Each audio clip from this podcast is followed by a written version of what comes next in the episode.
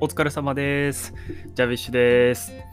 えー久しぶりの収録ということになりました。ジャビッシュのリサーチャーのダイアリーです、えーこのポッドキャストは英語の勉強方法をメインテーマに国際結婚から遠距離恋愛、海外留学、海外生活、教員生活まで幅広くカバーするトークショーです。英語学習についての論文を読んだり読まなかったりします。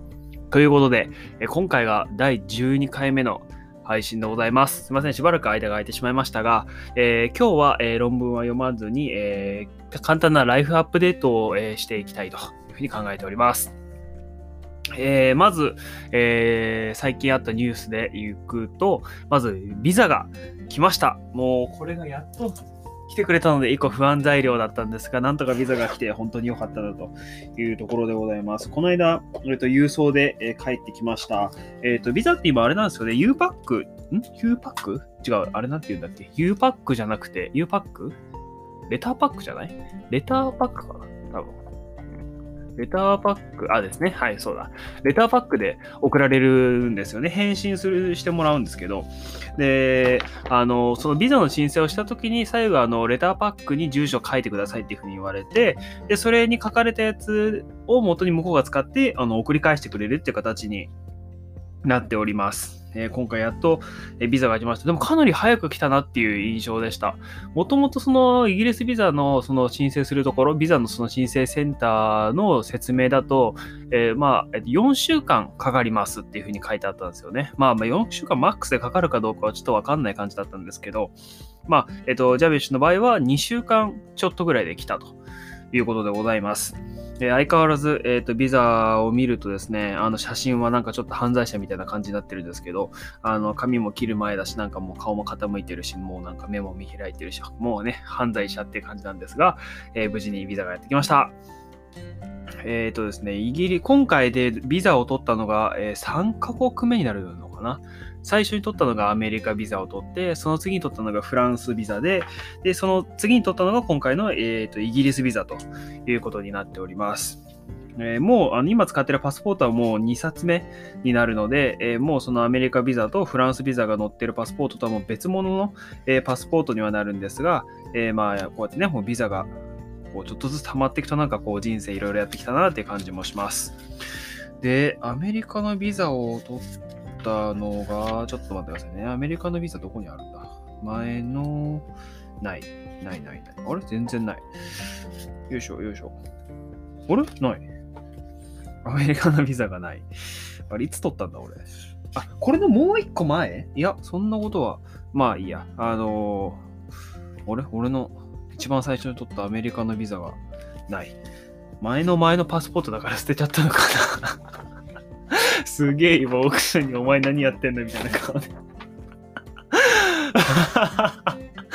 いられてるんですけどね。あの、ちょっと本当は奥さんにもポッドキャスト出てほしかったんですけど、まあ、今収録してんのが何時だ今 ?2 時15分ぐらいで、本当今日はあの奥さんが在宅で、えー働いているので、今日はずっとあのパソコンで、え仕事中です。はい、えー本当はね、今日のポッドキャストも一緒に出てほしかったんですけど、えーさっき、微妙な喧嘩をしたので一緒には出ないと、えーいうことで、はい、えー次回ちょっと出ていきたい、いただきたいなというふうに思っています。いや、全然そんな大したことないですけどね。やっぱこう、なんですか、ちっちゃい細々した喧嘩っていっぱいあると思うんですけど、その大したことじゃないんですけどね。あの、さっき、そのうちの奥さんが、その、クレジットカード、銀行？銀行か。その銀行のその住所登録を、の変更してたんですよ。で、その何？その住所を今の日本、アメリカかな？日本か。日本からそのイギリスの住所に変えると。いうことで変えてたら、そのイギリスだから、まあ、まず UK で U を探すじゃないですか。ね、U を探して、それでなかったんだって。で、それが、あれ、UK がなくて、で、何を探したの ?UK がなくて、あ、イングランド、そう、イングランド、そうだ、E を探したんだ。E を探したけどなかった。で、それで 結構時間かかったんだよね。それで、えっ、と、見つけたのが、その Great Britain and Northern Ireland だった、その G のところにあったっていう。で、それが いや、結構、俺は知ってたっていうか、割とだって、だってそう、なんかイギリスの正式名称ってほらあるじゃない？イギリス。ほら、せ結構これって学校で習ったような気がするんだよな。正式名称ってやるとさ、グレートブリテンおよび、あ、これだ。これ、グレートブリテン及び北部アイルランド連合王国っていうのが、一応日本語だと正式名称になっていて、で、英語での略称は United Kingdom か UK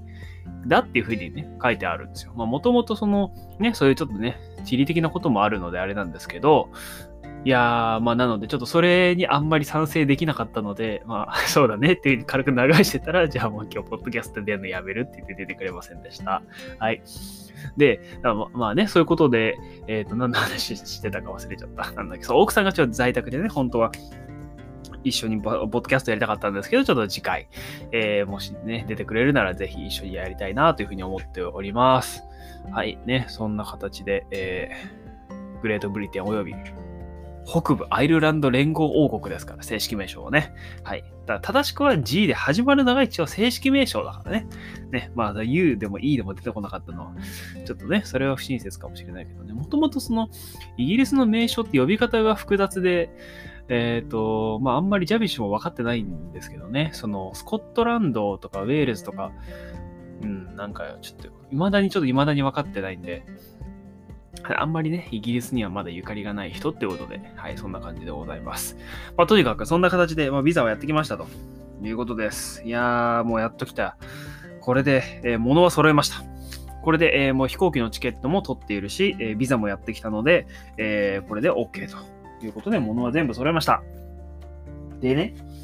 あの、そのレターパックライトに、こう、この、だからその何、ビザが、のシールが貼ってあるやパスポートと、で、なんかプリントがね、こう2枚、あの、ホチキス止めで送られてきたんですよ。これが UKVI、VI かな ?01 って書いてあって、で、えっ、と、まあ、英語がつらつら書かれてるんですよ。で、まあ、最初に、あの、Your application for UK visa has been successful っていうふうに書いてあって、えー、だからビザの申請うまくいきましたよ、おめでとうございますみたいなこと書いてあるので、で、まあ、その後、その、いついつまでに入国してくださいとかっていうふうにあるんですけど、で、まあ、あ、そうか、そういうなんか、あの、じゅあの、お知らせみたいな紙かなっていうふうに思ったら、その真ん中ら辺に You must present this letter to the immigration officer upon arrival in the UK っていうふうに書いてあるんですよ。だから、イギリスに行ったら、これをその税関の人に、税関の人に、えっ、ー、と、このプリントを、えっ、ー、と、提示してください。提示しなければならないって書いてあるんですよ。もうね、地味。あの、書き方が地味でわかんないんだよ。もう、その太字でなんかなってるとかで、アンダーラインもないから、なんか、なんかそのレシート的なものかと思って一瞬ステッカー書いてたんですけど、あの、奥さんが気づいてこの紙も必要だよってなって、もう本当に危なかったといったところでございます。まあ、こんな感じで物は揃いましたと。ねよかったよかった。ビザが揃えました。ね。で、えっ、ー、と、もう本当にもうこれ、ビザがもし来なかったらどうしようっていうのはちょっと不安だったのでね。で、えっ、ー、と、奥さんのも来ました。奥さんのは、えっ、ー、と、来たのは昨日か一昨日かな。それぐらいに来て、奥さんの方は3週間ぐらいかかったと。いうことでございます。まあ、このコロナ禍なのでね、ビザ申請する人も少ないのかななんて思ってるんですけど、もともと、えっと、このビザを、学生ビザは、えっと、4週間マックスでかかって、で、一応奥さんの方は、その配偶者ビザになるので、えっと、ディペンデントビザになるので、8週間マックスでかかるって書いてあったんですよね。だからそれが結構不安材料で、もしかしたら間に合わなかったら最悪、飛行機とかもずらさないといけないのかな、なんて思ってたんですけど、まあ、それが、まあ、なんとか揃ったのでよかったな、といった感じでございますね。いやー、もう物が揃ったのは本当に嬉しいです。ビザは、えー、申請するのにもお金もかかったし、えー、もう2回も大使館、大使館じゃないね、ビザ申請センター行ったし、もう本当に良かったというふうに思っております。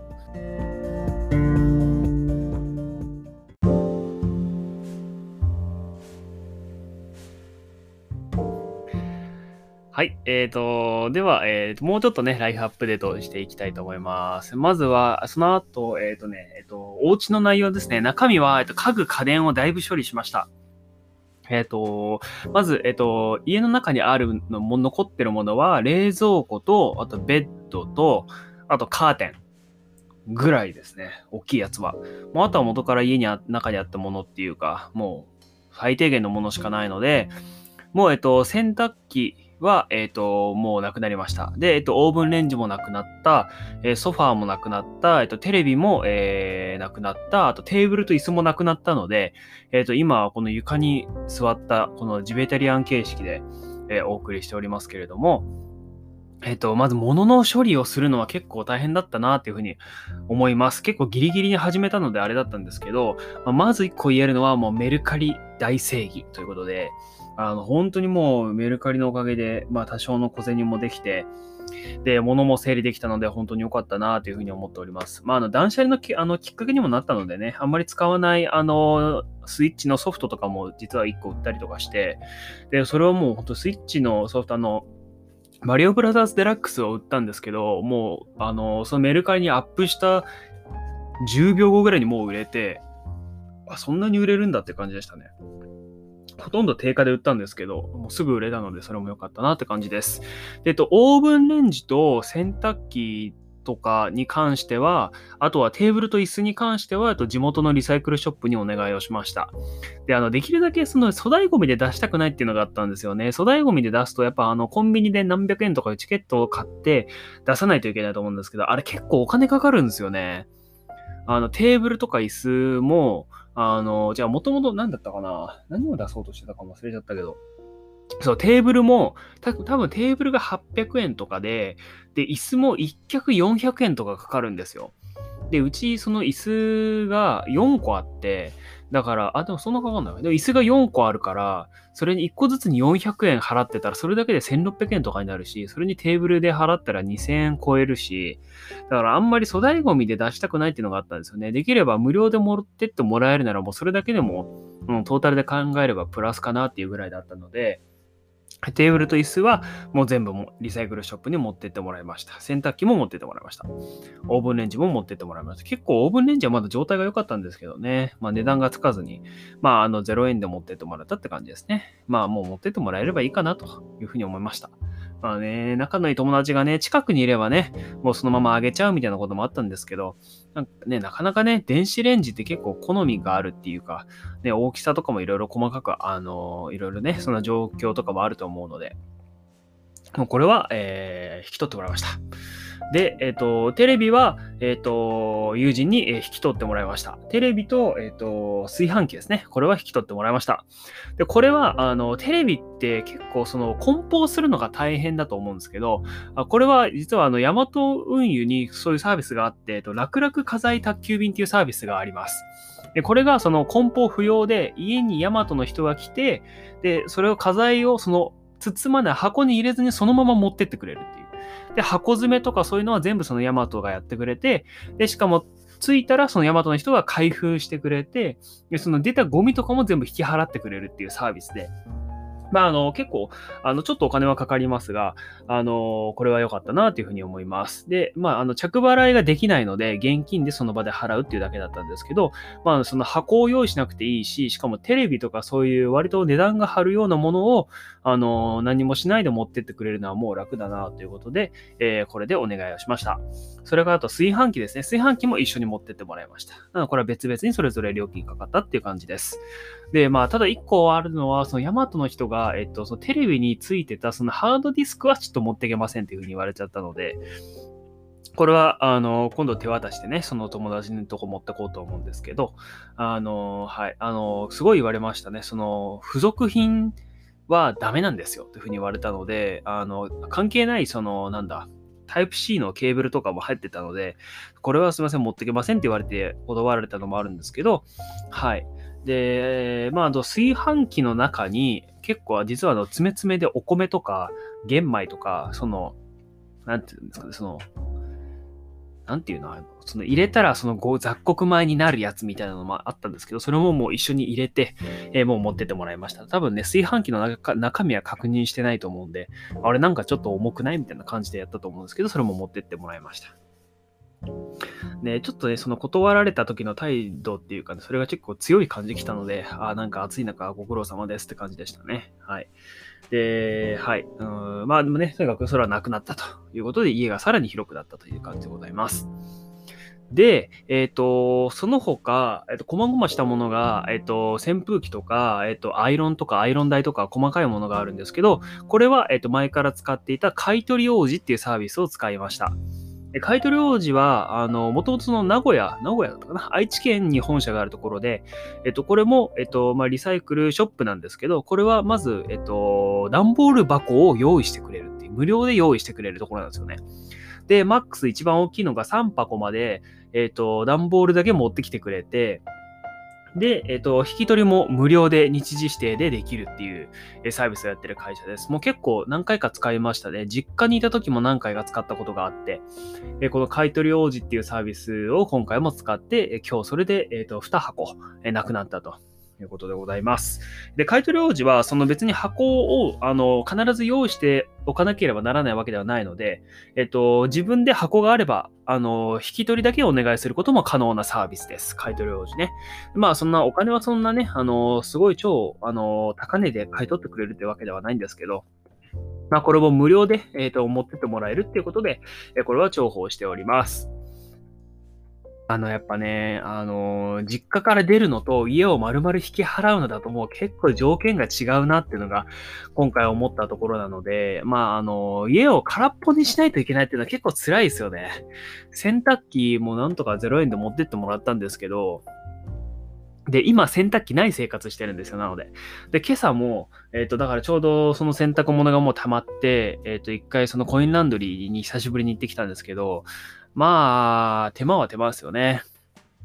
まあもうあと10日ぐらいでもうイギリス行っちゃうので大丈夫なんですけど、やっぱ実家じゃないところから出ていくっていうのはちょっと大変だなと思いました。それからあとは、えっと、その粗大ゴミが出せないっていうのは結構手間になるんですよね。なんかアメリカだったら、その、全部その refuse っていうのがあって、その拒否するのは refuse なんですけど、で、 refuse って要するにそのゴミを置いておく部屋なんですけど、自分がそのアメリカの大学に行った時に覚えてるのは、その refuse っていうそのゴミを入れる部屋があって、その中にもう、まあ多少のそのリサイクルとかをする、そのリサイクルっていうか何、分別はするんですけども、そこにはもう何入れても OK みたいな感じだったんですよ。だからもう、粗大ゴミも燃えるゴミも燃えないゴミももう全部その部屋に持ってくっていう形だったので、もうそれが本当に良かった。今となってはそれがすごい簡単だったなって思うんですけど、日本だとね、こうやって粗大ゴミで出さない、出さないといけないところもあるしっていうことで、えー、こまごまやっております。で、来週からまたその粗大ゴミでね、そのリサイクルショップとかで持って行ってもらえなかったものがまだこまごまあるので、えっ、ー、と、あの、物干し竿とかね、あとは、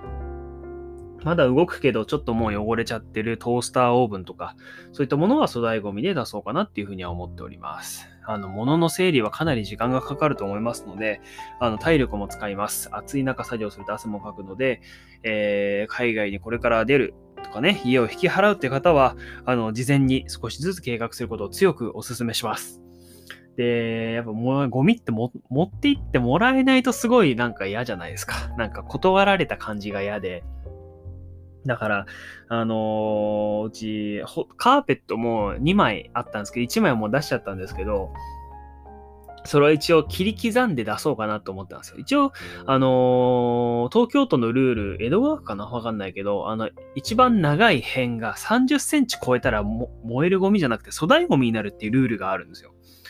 で、その、まあ、6畳の、6畳かちょっとちっちゃいぐらいのカーペットを、その、粗大ゴミに出すとまた何百円ってかかっちゃうので、それも嫌だなと思って。で、一回切り刻んだんですよ、全部。で、そしたら、カーペットって切り刻むのものすごい大変なんですよ。普通の、まず文文房具のハサミだとまず無理で、しかもね、冬に買ったんで、ふっかふかのやつなんですよ。それももう切り刻むのもすごい大変だし、もう、で、もう冷房の効率考えて、うちはもう一部屋しか冷やしてないので、で、キッチンでこう、もうザクザクやってたんですけど、最終的にものすごい時間も手間もかかって汗だくになって終わったので、あのかなり事前に計画することをお勧めいたします。あの、家財道具ね、結構まだ、あの、あるっちゃあるんですけど、もう行く先は決まってるので、もうこんな感じなんですけど、家財道具はね、えー、処理は実家にお願いしたり、えー、地元の人にもらったりといろんな手があると思いますので、そのあたりも考えてみてください。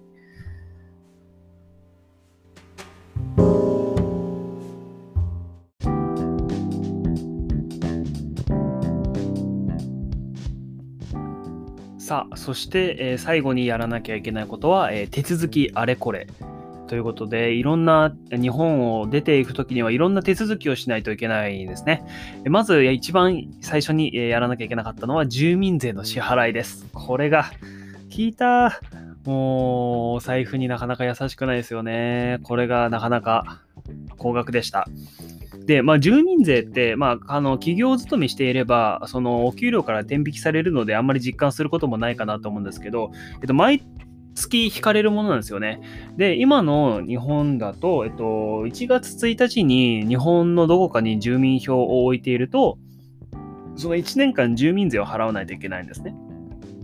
で、途中でいなくなってもこのルールは適用されることになっていて、なので、ジャビシュの場合も1月1日にはね、今年の1月1日には日本には当然いたので、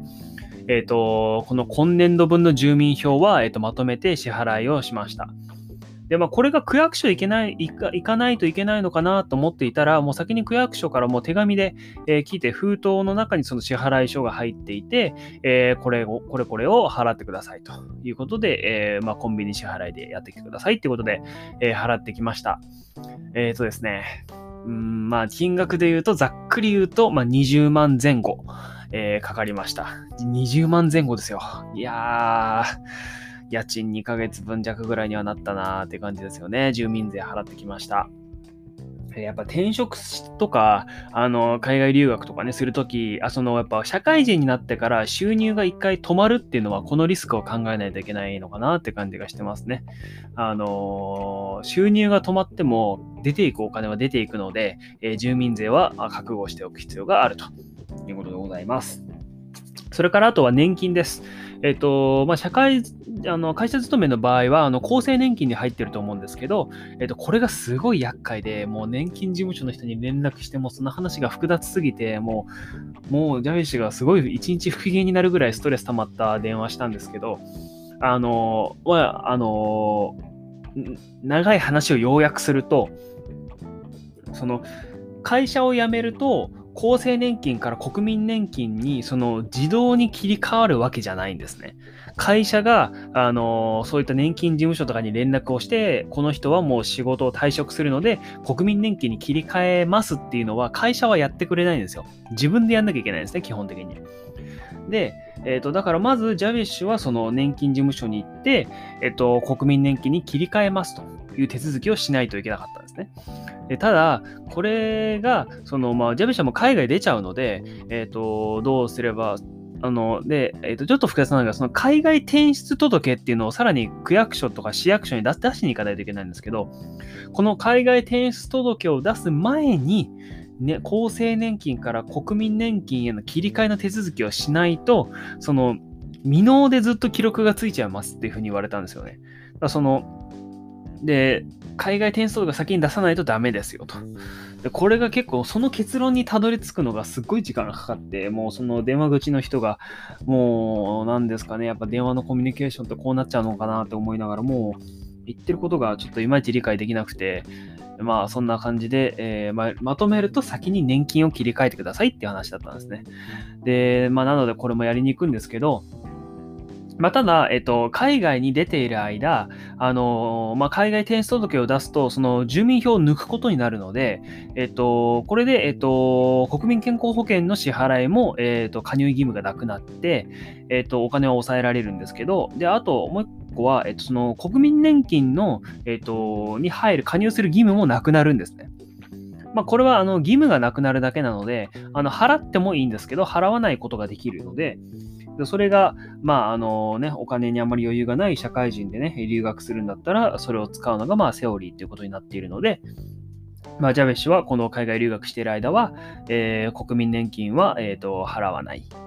で、え、ー、と、まあ、国民で、え、ー、と、国民健康保険も抜けるということになっております。で、もともと、あの、会社辞めた時に、その、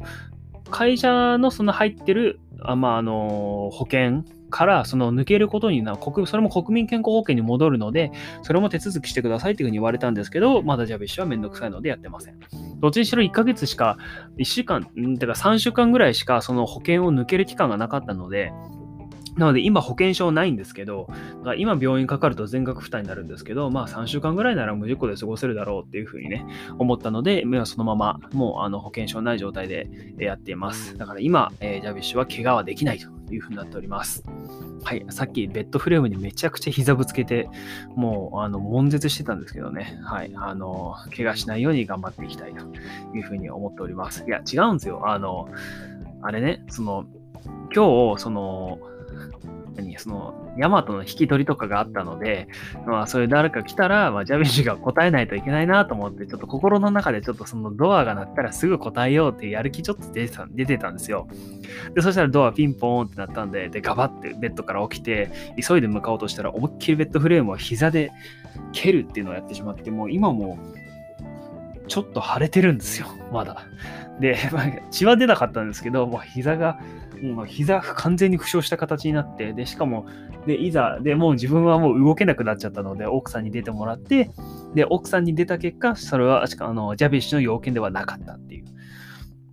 まあ、もうあんまり急がなくてよかったということなんですけど、まあ、もし海外留学する方で、その保険証がね、あの使えなくなるって方がいたら、あの、怪我はされないように気をつけていただきたいと、え、思います。なんで、あんまりね、遠出も本当はできないんですが、まあね、怪我がなければいいだろうということで、いろいろ準備を続けています。えー、近況アップデートは大体こんな感じですかね。あとはまあ洋服のね、えー、捨てる捨てないとかはあったんですけど、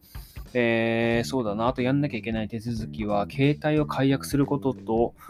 あとは、電気、水道、ガスはもう全部止める手続きをしたので大丈夫で、えー、っていう感じですかね。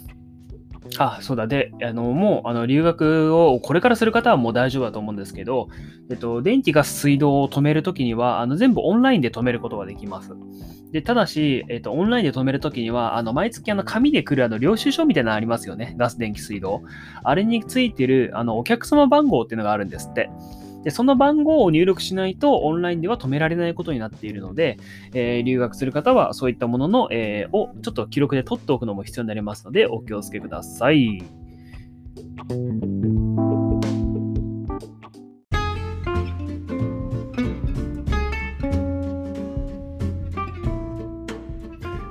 エンディングです。えー、今回で12回目の配信です。えー、今回は、まあ、ライフアップデート回ということで、えー、さらっとね、最近どんな感じかということをお話ししましたが、え次回はできればあ奥さんも交えてちょっとお話ししたいなと思っています。はい。では、えここまで聞いてくださった方は本当に、えありがとうございます。次回の配信もぜひお付き合いください。次回もゆったり配信していきます。このポッドキャストではお便りや質問を受け付け中です。英語の勉強に関すること、教員生活に関すること、海外留学に関することなど精一杯お答えします。Twitter の Instagram の DM やアンカーのボイスメッセージからお便りお寄せください。それでは次回の配信でお会いいたしましょう。Thank you very much and please keep it up.